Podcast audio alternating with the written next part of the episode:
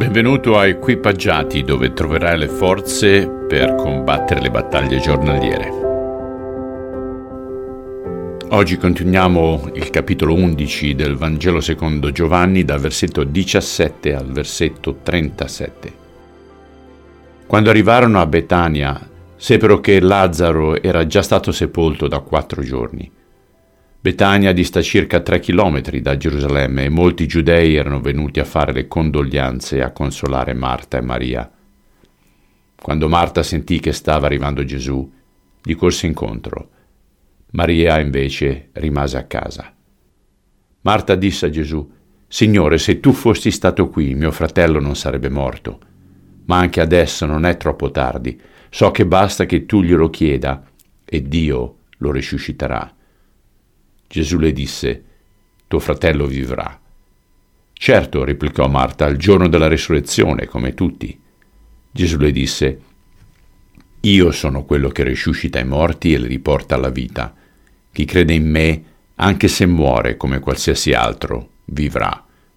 Avrà vita eterna per avere creduto in me e non perirà mai. Lo credi tu, Marta?» «Sì, maestro», rispose la donna. «Io credo che tu sia il Messia, il Figlio di Dio, quello che abbiamo aspettato per tanto tempo». Detto ciò, Marta tornò da Maria e prendendola in disparte le disse: «Il Maestro è qui e vuole vederti». Maria s'affrettò a correre da Gesù. Gesù non era ancora entrato nel villaggio, ma era rimasto là, dove Marta lo aveva incontrato.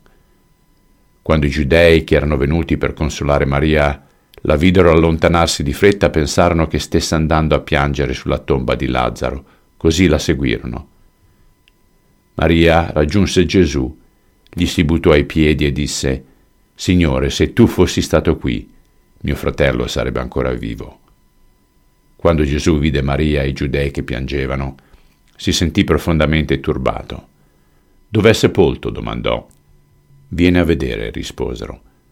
Allora Gesù pianse. Erano grandi amici, commentava la gente, guardate come gli voleva bene. Ma alcuni di loro aggiunsero: se ha guarito un cieco, perché non ha fatto in modo che Lazzaro non morisse? Signore, è bello vedere la tua umanità, il fatto che piangi per i tuoi amici, pur sapendo che lo avresti risuscitato e sarebbe rimasto di nuovo in vita per un tempo. Ti ringraziamo che attraverso il tuo sacrificio anche noi risorgeremo in vita eterna alla tua presenza. Grazie. Amen. Carissimi, se ponderiamo quello che ci aspetta, qualsiasi ostacolo, turbamento che questa vita ci propone si sminuisce a confronto. Focalizziamoci su questo e a domani. Ciao.